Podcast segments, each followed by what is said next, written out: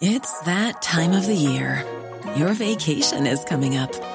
You can already hear the beach waves, feel the warm breeze, relax, and think about work. You really, really want it all to work out while you're away. Monday.com gives you and the team that peace of mind. When all work is on one platform and everyone's in sync, things just flow wherever you are. Tap the banner to go to Monday.com.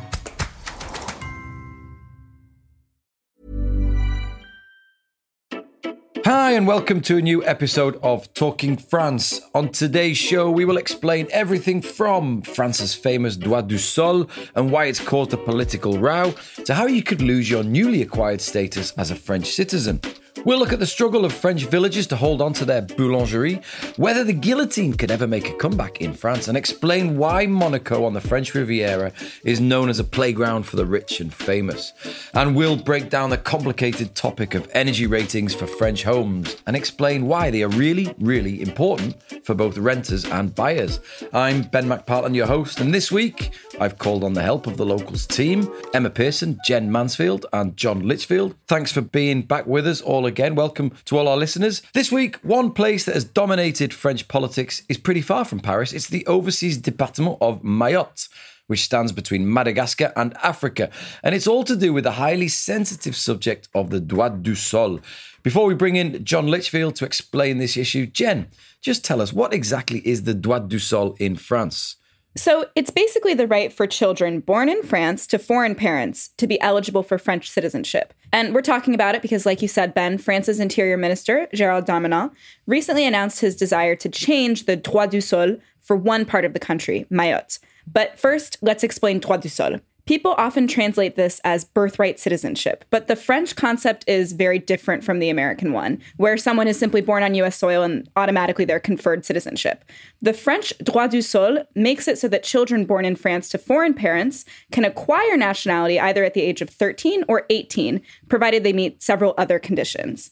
So, at the age of 13, the foreign child's parent can apply for nationality on their behalf as long as the child has spent most of their time in France since the age of eight years old, and they consent to being French, and they're living in France at the time of the application. So, if you have a baby in France and immediately move back to your home country, then they won't get French nationality, basically. There's also the option to apply for citizenship at the age of 18 if the child is resident in France on their 18th birthday and they have been resident in France for at least five years since the age of 11. In France, only a few groups of people actually get citizenship at birth. That's children who are born to at least one French parent, those who are born to a parent who was born in Algeria prior to July 3rd, 1962, those born in France to a parent who was also born in France, even if they aren't a citizen, and children who are born stateless. Okay, thanks, Gen. Just before I bring in John to explain the situation in Mayotte, we've heard a lot about this droit du sol in the news recently. Just remind us why. So, the droit du sol has been in the French press for the past few months, mainly because right wing politicians also tried to add an amendment to the recent immigration bill. And that would have changed the conditions for acquiring French nationality for minors born to foreign parents.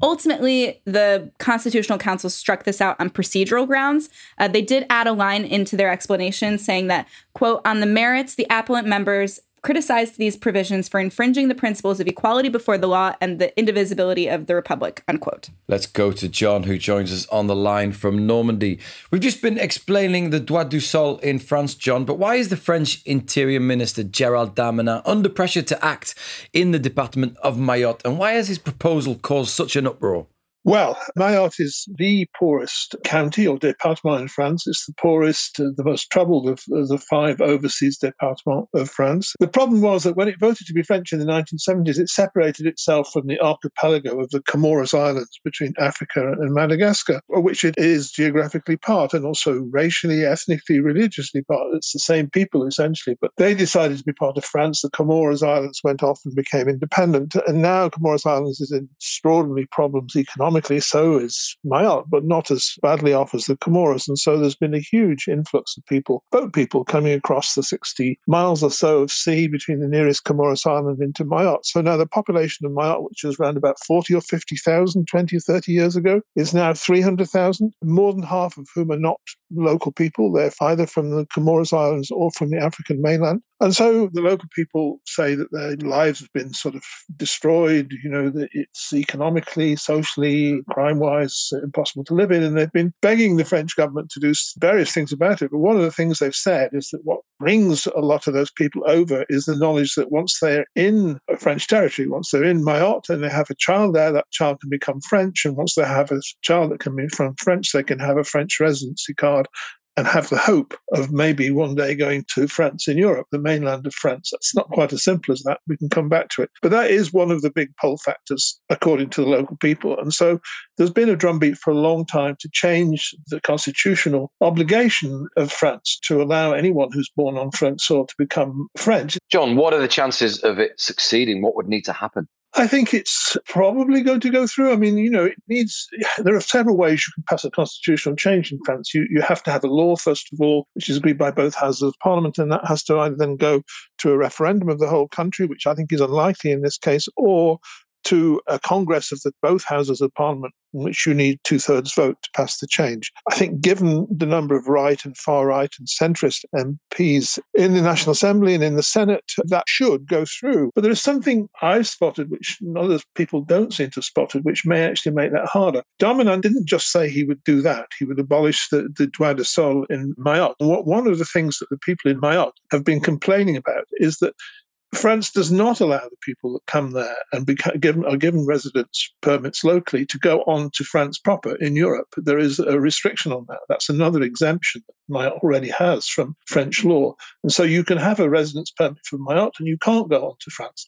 He says, and that's sort of therefore causing the sort of bottleneck of people who are building up on the island because they can't go on anywhere else. Darmanin said at the weekend, yes, we're going to abolish the droit de sol, but we're also going to allow, when that happens, we will allow people to leave Mayotte and, and come to the rest of France.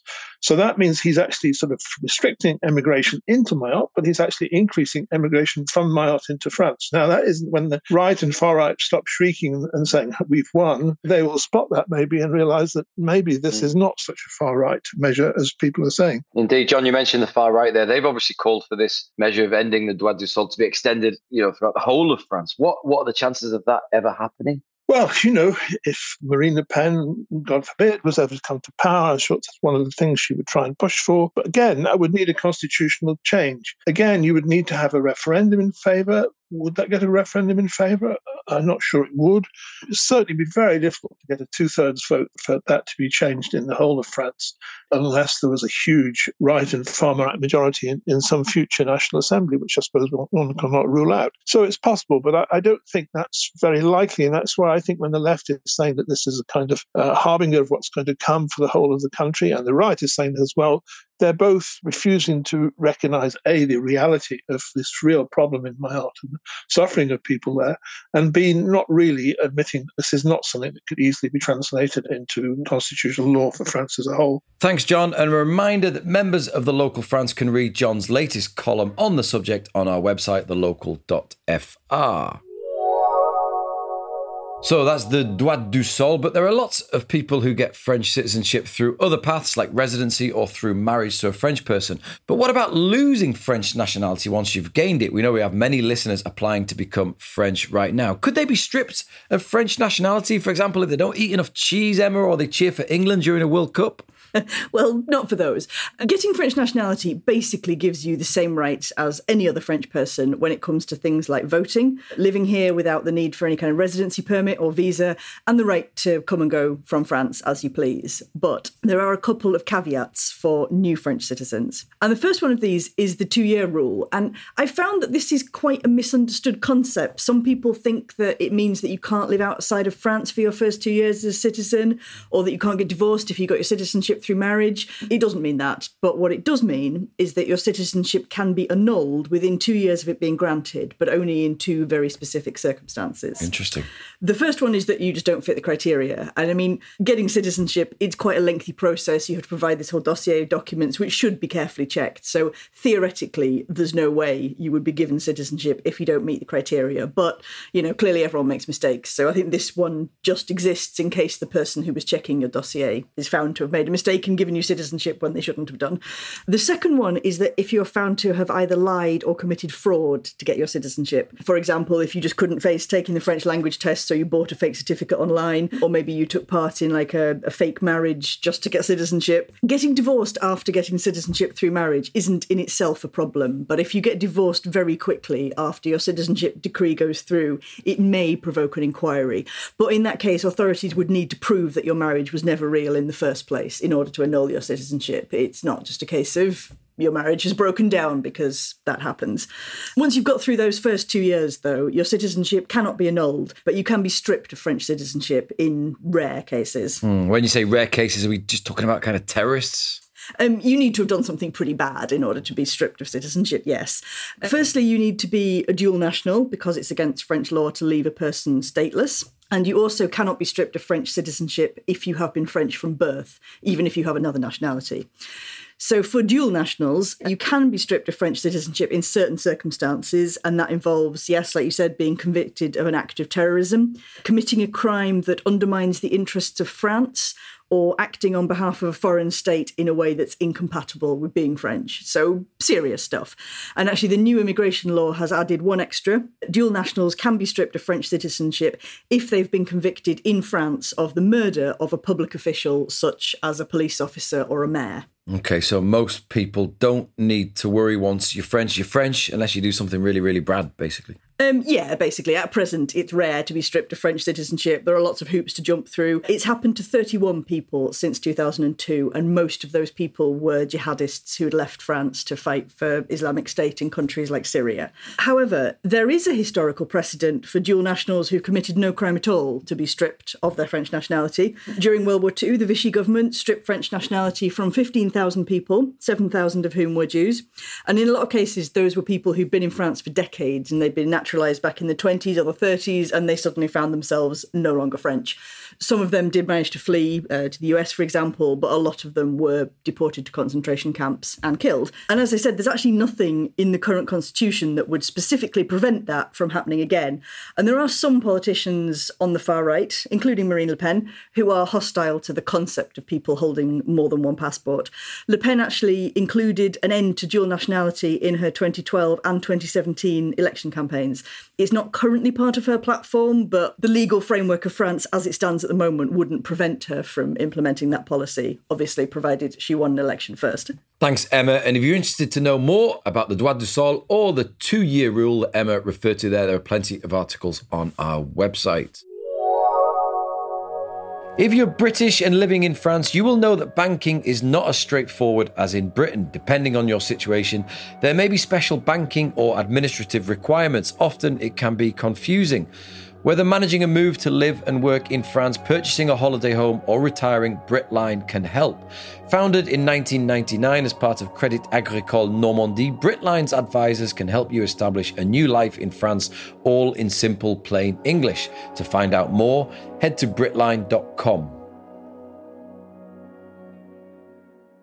Now, Emmanuel Macron has called him the figure of the century, while the head of France's Constitutional Council called him the conscience of the Republic. People queued in Paris to pay tribute in a book of condolences for him, and he was given a hommage national with all of the great and the good of France paying their respects. This is former Justice Minister Robert Badinter, who died last week, and I think, Gen, we need to know more about him. So, Robert Badinter may not be a household name outside of France, but here in France, people definitely know him. He was a defense attorney and a justice minister under Mitterrand in the 1980s, and he's most famous for having fought against the death penalty, which was abolished in 1981.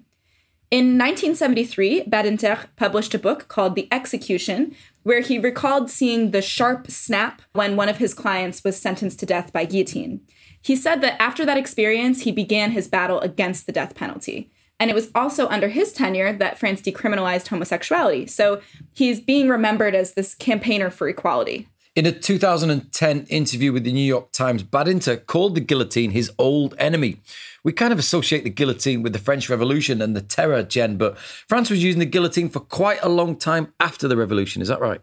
Yeah, the last person in France to be executed by guillotine was Hamida Djandoubi in 1977. Wow, 1977. Yeah, exactly. Did not actually, expect that. Yeah, actually, the guillotine was France's standard method of judicial execution until capital punishment was abolished in 1981. And the French Penal Code even said that any person sentenced to death shall be decapitated, with the exception of people who got the death penalty for crimes against the safety of the state. They would be executed by firing squad. But it's interesting because originally the guillotine was seen as this great equalizer. It's named after a physician, Joseph Ignace Guillotin. He was actually against the death penalty, but he campaigned for more humane methods of execution in France.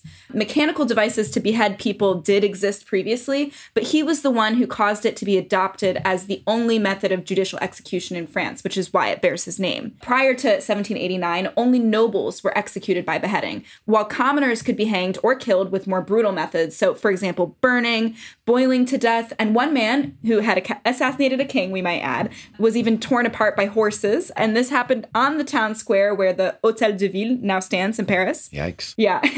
and the guillotine, it was meant to erase class division in capital punishment. And it was it was really seen as this more humane and egalitarian option. Okay, could the guillotine or the death penalty in general in France make a comeback? Are there any politicians calling for it? Well, technically, no. So, France ratified the EU Convention to Safeguard Human Rights in 1985. This specifically prevents it from reestablishing the death penalty except in times of war. As for politicians, the former head of the Front National party, uh, Jean Marie Le Pen, was in favor of restoring the death penalty as recently as 2012. And in 2021, Eric Zemmour said that he was philosophically in favor of bringing it back. But Marine Le Pen herself has flip flopped on this issue a bit. But public opinion is not exactly what you would expect on this subject. In the early 2000s, a majority of French people were opposed to it, but since the 2010s, support for the death penalty has actually gone up. According to Ipsos polling in 2015, 52% of French people were in favor of the return of capital punishment, and in 2020, that number actually went up to 55%. Now, these polls do fluctuate a little bit. Um, another one from 2020 found that it was 46% of French people in favor, with 51% against, but it's still a bigger number than I would have expected. Mm. Mm, definitely a bigger number. Okay, well, let's hope it doesn't make a comeback. I think we'll move on to a slightly lighter topic now. Drive through any French village or village in rural France, guys. What are you likely to see? Uh, pharmacy. Yeah, could do, could Uh, do. Mairie with a flag. Mairie with a flag. Church, maybe. Yeah. Uh, Often War, a church. War Memorial. War Memorial, good shout. Yeah, okay. Uh, and what about boulangerie? Oh, definitely. Normally a boulangerie. However, uh, there are certain villages that are losing their boulangeries or struggling to keep them. Emma, this is a story you've covered. Tell us more. Yes. So this uh, this week, one particular village is in the news. It's the village of Villerville. It's in Calvados in Normandy. It's actually not far from where John hangs out in his Norman castle. I assume John lives in a castle. But, uh, uh, but this particular village, uh, if you've ever seen the classic French film Un singe en hiver, which is released in 1962, That's, that sounds. That means a monkey in winter. A. Monkey in Winter, yes, Right, that's exactly what it means. Yep. It's a very famous French film starring Jean Gabin and Jean Paul Belmondo. Um, you will know it as Tigreville. That's the name of the, Ah. the village in the film. This village is very famous for appearing in this film, which has loads of external shots, this really beautiful place. And these days it's also really well known as a holiday spot. It's up on the coast and it's between Deauville and Honfleur, which I'm going to guess quite a few listeners have been to one or the other of those towns. The reason it's in the news this week is that it doesn't have a boulangerie and its local mairie has been making quite an effort to get one. The mairie has bought a vacant shop in the village.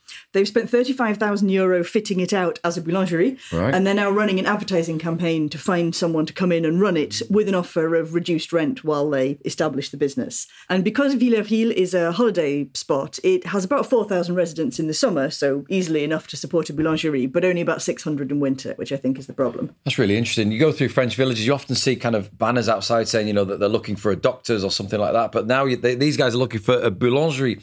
The mairie is obviously keen to attract one, given all it's done. But how common is it in France, Emma, for a village of this size just not to have a boulangerie? According to the Confédération Nationale de la Boulangerie Pâtisserie Française, there are 35,000 bakeries across France. Now, in total, France has 34,955 communes, but it doesn't quite work out that every commune has a boulangerie because obviously some communes, like Paris, have more than one. How many in Paris? Uh, in fact, Paris has 1,360 boulangeries, And 95% of Parisians live within a five minute walk of a boulangerie. Honestly, I think round here that we live within one minute walk of five boulangeries. I don't think that's an exaggeration. Uh, no, no, my local boulangerie is two minutes walk away, apart from Sundays where I have to walk for a whole four minutes to Oh, get no. the, the other But- bread. But look, even around here, I've seen boulangeries close, and not to mention the ones we've mentioned in small villages. Did France have at one time, you know, thousands more boulangeries? It did, yes. Yeah, it's true. There has been a, steady decline in boulangeries since about the 1960s. In 1960, there were 50,000 boulangeries, and like most villages had one. And yeah, smaller villages have been hit harder by the decline. But the trend actually shows something quite interesting. So from the 60s until about 2010, there was this fairly steady decline. But then numbers stabilised, and they've actually been growing in recent years, mm. especially in towns. In fact, Paris saw a 9% increase in the number of boulangeries between 2017 and 2023. That's a trend replicated in quite a lot of other towns. And the Paris suburb of Saint Saint Denis, where I live, has actually seen a 25% increase in boulangeries since 2017. And the reason for this, they reckon, is down to boulangeries, especially in cities, expanding their repertoire and offering lunches at the same time as the sort of culture of the long lunch among office workers is starting to decline. So, on the one hand, you've got more office workers, especially younger people, are maybe looking for a, a lighter lunch and a shorter lunch break. And boulangeries have a range of lunch options sandwiches, salads. Some of them do, you know, like a homemade quiche or a croque monsieur that they'll heat up for you in the winter or a tureen of soup. So, I mean, you could say that the French boulangerie has really found a new lease of life in the 21st century. Mm, the one I go to sells crisps, luckily. Um, what about my favourite baguette facts? In fact, I've, I love baguette facts. I know you've got a few for us, Emma. France produces six billion baguettes each year. Can you top that? Uh, that is a very good fact, yes. I have some here from the Observatoire du Pain, the Observatory Oh, yes. of Bread, because obviously that exists. They have an in, observatory uh, of bread, yeah, of course. Um, so, yeah, so your six billion baguettes a year, that works out at half a baguette per person for every day of the year in Yeah, France. yeah, that makes sense. Yeah, Yeah, and actually 320 baguettes are made every second in France. If okay. we divide that 6 billion by the one. number of seconds in a in a year. 82% of French people say they eat bread every day. thought it would be higher. Well, it was 88% in 2016. It is dropping a bit. And Oh, wow. actually, older people are more likely to say that they'll eat bread every day. Only Hmm. 35% of under 35s have their, their pain quotidien or their daily bread. And finally, my favourite, I think, the traditional French phrase for describing something as really, really long. You know this? Long comme un jour sans pain. Ah, yeah. as okay, long as a day without bread. Although I have to say that is slightly old fashioned. You don't hear it every day, but I do love it as a phrase. John, we're talking about the importance of boulangeries to village life. We know that villages in rural France uh, have lost boulangeries and even cafes over recent years. What importance do they play to a local village in rural France? Well, it's, it's, obviously, you know, boulangeries and cafes, I suppose, up to a point. Uh, more cafes maybe are sort of social focal points for villages. And we in our commune here lost our only cafe five or six years ago now, which was a blow. It was a place you could go and have lunch, you know, and have a four or five course lunch if you wanted to for, for very little money. It wasn't sort of haute cuisine, but it was perfectly pleasant. And that closed down when the woman retired. It's unlikely ever to open. And it has, you know, essentially destroyed the only business left in the commune. I think now that people move around so much more that they no longer shop so locally as before, and therefore, you know, they will pick up their bread in another village quite easily. I haven't noticed that boulangeries in my part of Normandy, which is a fairly rural part of Normandy, are closing. I mean, I have about nine within 10 kilometres of here, some of which quite good, some of which terrible. One thing I've noticed is that boulangeries in the country are much less good quality overall than ones in big cities where there's more competition. Often you get very bad bread in rural boulangeries, which is maybe one reason why people are now going to the ones in supermarkets, which are not great, but they're much cheaper. And I think that's one of the reasons why rural boulangeries are suffering is that nearly all supermarkets now have fairly sort of fresh bread that they make themselves, and therefore it's a much cheaper option for people who aren't fussy about the bread they eat. Interesting stuff. Thanks, John. I mean, look, there is an alternative to real boulangeries that I've seen in many villages. You're not going to start whining on about Macdo again, are you? Macdo is no, Macdo is not an alternative. No, v- bread vending machine, Yeah. baguette vending machines. There are twelve thousand of them across France, and I'd never have gone to one. But um, someone I know who was staying in the French village, she swore by them. She said, "Go to the baguette vending machine." So I went. I think you paid a euro, and you got a warm baguette out. yeah, they're actually quite good because they actually bad. bake the bread like inside the Two, machine. there's two types. So Some of them bake the bread in the machine. Yeah, the good ones. Some of them, the the boulangerie. So they're not like it's they're normally stocked by the local boulanger. He just goes around all the local villages and stocks them in the morning, and it's a way for him to make a bit of extra money. But they're actually all right. They are pretty good, and actually, the food vending machine scene in France is, Is is, quite massive, something. Like, yeah. In the in the summer by the coast, you can actually get oyster vending Yeah, machines, yeah. which I have never been brave enough to try. I have to say, but No, they I'd be a bit worried about buying oysters in a vending machine. Gen, you seen any strange vending machines in France? Yes, actually, I think it was at the Marseille train station. There was a pizza vending machine, and I'd never seen that before. And my Italian friend that I was with was horrified. I can imagine. Hold on. In France, I've seen Comté, you know, cheese ones. Yes. I've seen Andouillette vending machines. Like they literally have any, everything. But I think it's a way for the local shops to keep going. You know, they stock these vending machines, and I think the local councils help them buy them. So uh, they're not all bad if you see a vending machine. You know? Yeah, I mean, there you do some in, support the local uh, economy. Yeah, there are some in small villages where they actually have like sort of ready meals that they Mm. put in for vending machines, and they're kind of targeted at older people who Yeah. maybe wouldn't cook for themselves. That they're proper meals, so they're they're okay. Interesting. Some great bread facts there. Thanks, Emma. Monaco is the tiny microstate tucked away on the French Riviera between Nice and the Italian border. When we talk about Monaco, we think about the home of the rich and famous, including the likes of Roger Moore and Grace Kelly, who became the princess when she married Prince Rainier III. It's an intriguing little place, Gen, and you're going to tell us more about it. Well, first off, Monaco is the second smallest country in the world, right after the Vatican. It's just 2.02 kilometers squared, and it's home to 36,682 people, but only 9,486 of those are actually Monegasque nationals. It's entirely bordered by France, uh, except for its coast along the Mediterranean, and it has a reputation of being a very expensive place to live, which is true. As of 2021, the average price per meter squared in Monaco hit 52,000 euro, in comparison to Paris as of 2023, where the average price per meter squared was almost 10,000 euros. Right, but people just go there to avoid tax, don't they, Gen? Well, it is true that Monaco has what you might call a, a favorable tax policy, assuming you can afford to live there, of course. They don't have an income tax or a wealth tax or a capital gains tax or even a property tax. But there is a catch. French nationals living in Monaco do still have to pay French income taxes, though they don't have to pay social security charges. And Americans are still, of course, required to file IRS taxes no matter where they live. But it's a pretty nice deal for Brits and other Europeans. And it can be advantageous to set up your own business in Monaco too. Only companies that carry out more than a quarter of their turnover outside of Monaco are subject to the corporation tax, and new startups actually get a two year corporation tax break. But as for its less than savory reputation as a tax haven, it kind of depends on what list you look at. So as of 2023, it wasn't on France's tax haven list. And after adding more transparency and anti money laundering measures, the OECD also took Monaco off their uncooperative tax haven list in 2009. Plus, uh, the Council of the European Union actually whitelisted Monaco in 2017 for tax purposes, so it's not on their uncooperative list either. But if you ask Oxfam or Portugal, Monaco is still a tax haven. But in terms of the country's general financial profile, it probably comes as no surprise, but Monaco is a very wealthy nation. Actually, over 30% of the population are considered to be millionaires. Hmm, Gen, Monaco is almost entirely surrounded by France, as you said, apart from the Mediterranean. Just how independent is it of France, though? Well, it is a sovereign state, and their head of state is not Emmanuel Macron, it's Prince Albert II. Monaco is actually a constitutional monarchy, uh, and it has been ruled by the Grimaldi family for generations, aside from a brief period during the French Revolution when they were deposed. But Monaco and France have a special relationship. There was a previous tradition that dictated that the prime minister had to be both a French citizen and appointed by France, and it was as recently as 2002 that a revision to Monaco's constitution finally allowed for their prime minister to be either French or Monegasque and to be appointed by the monarch. Monaco does have its own institutions as well as, its own- as its own legal system, uh, but it is heavily modeled after France's Napoleonic Code. Okay, what about language, money, police, education? Well, their official language is French, although Italian and English are commonly spoken. And there is the historic language of Monaco, which is Monegasque,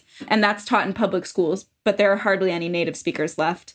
And even though Monaco is technically not part of the EU, it uses the euro as a currency, and, and it is a de facto part of the Schengen zone. So there are no border checks between France and Monaco, thanks to that special relationship that they've got going on. Monaco is home to one railway station, but France's national rail service, SNCF, operates the rail services in the country. And France is also responsible for Monaco's defense. So even though it does have a tiny military force that's made up of the Compagnie des Carabiniers uh, du Prince, these people are mostly tasked with protecting the palace, and the Corps des Sapeurs Pompiers de Monaco, the fire and emergency personnel. Monaco does have its own police force, though, and in fact, it's actually one of the most heavily policed countries in the world. Uh, that's because there are over 500 police officers for the small population. Okay, now we mentioned that it's uh, many famous people live there. What if I want to move to Monaco, Gen, from France? Is it easy? Not exactly. Anyone wanting to live in Monaco for more than three months must apply for a residency permit from the Monegasque authorities. No matter what your situation, you will need to show proof of adequate funds, housing, and your good character. That means a background check. The process after that is a bit easier for EU citizens or people from the European Economic Area. You basically just need to show valid ID or passport. As for non EU residents of France, uh, if you've been living in France for more than one year, then you can submit a request to transfer your residence from France to Monaco. But non EU nationals who want to move directly to Monaco must first request a visa from the French embassy or consulate in your country of residence, and then they will send you onward to the Monegasque authorities. Let's bring in John Lichfield now. John, you've been to Monaco, you've written plenty about Monaco. What do you make of the place? I, I don't like Monaco. It's an awful place. It's a bit Really? it's like East Germany with millionaires and sunshine. You know, it's a very oppressive place to go to if you're not very rich and, and a resident of there. You know, it's it has more police per square yard than any country in the world, and doesn't have that many square yards. You know, it's only about square mile the whole, whole country. All kinds of petty regulations about what you can can and can't not do. A whole atmosphere of oppression, really, no free press. And yet here it is, essentially part of France in many ways. You know, it's within France geographically. It's run by French civil servants under a deal that was made with De Gaulle, I think, in the 1960s. And some of its tax, all that, well, it doesn't have much tax, which is why so many millionaires are there. But it has, I think, VAT, that kind of thing, direct taxes of that kind, which some of which have to go to France but it's not a pleasant place. Uh, you know, it has this sort of comic opera royal family that amuses the Daily Mail and, and, other tabloid papers and magazines, but is not taken very seriously even by other royal families in Europe, as far as I can see, and is remains, despite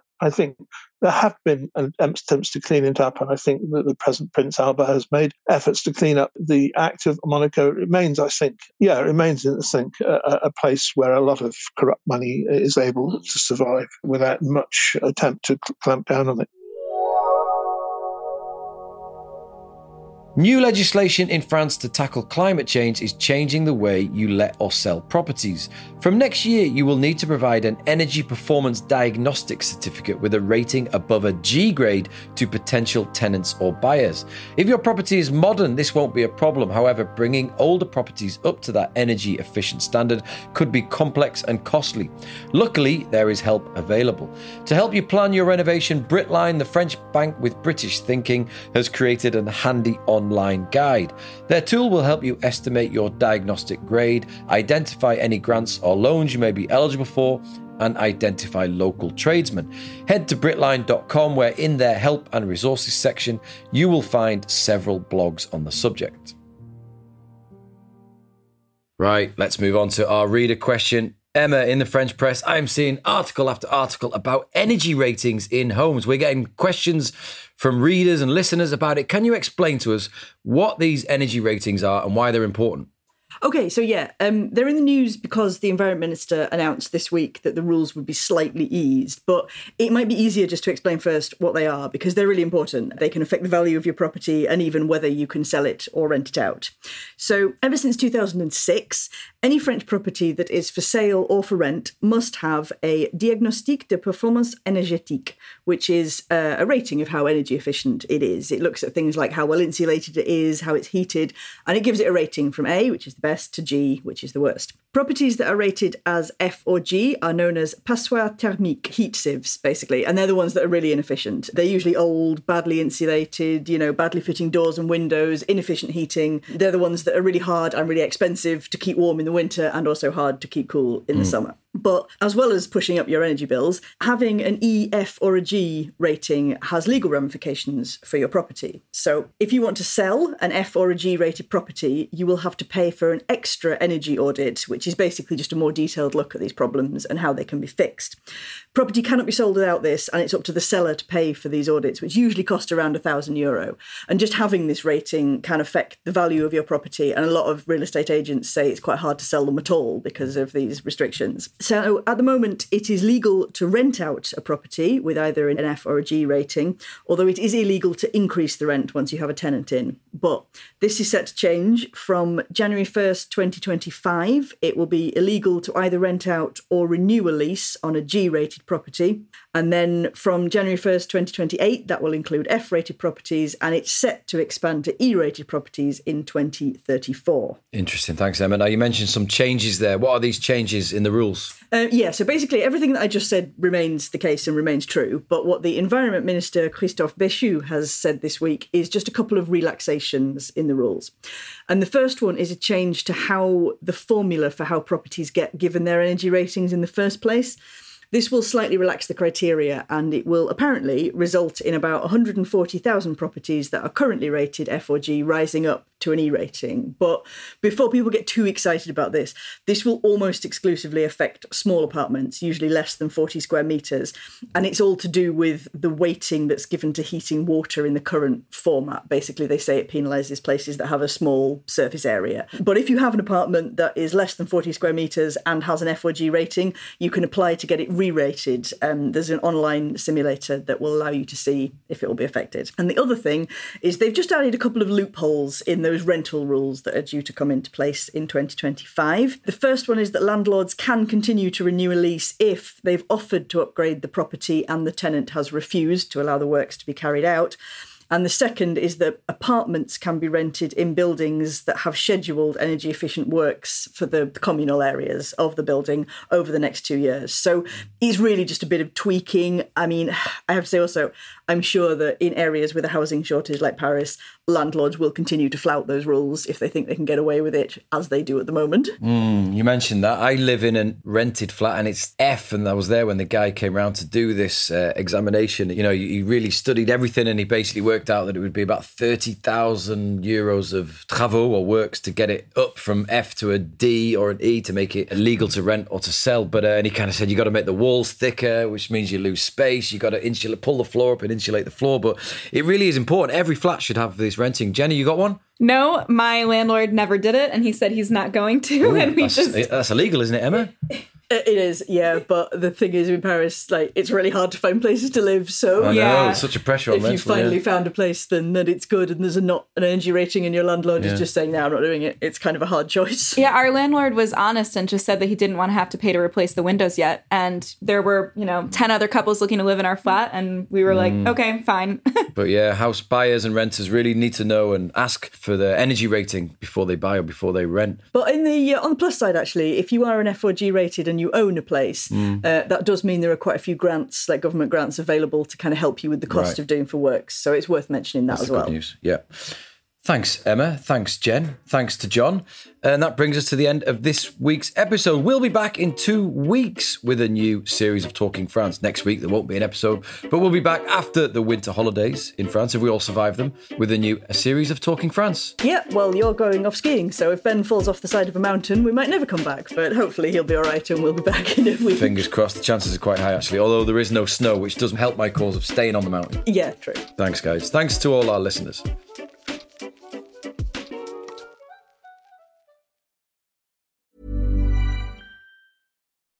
When you make decisions for your company, you look for the no brainers. If you have a lot of mailing to do, stamps.com is the ultimate no brainer. Use the stamps.com mobile app to mail everything you need to keep your business running with up to 89% off USPS and UPS. Make the same no brainer decision as over 1 million other businesses with stamps.com. Use code PROGRAM for a special offer. That's stamps.com code PROGRAM.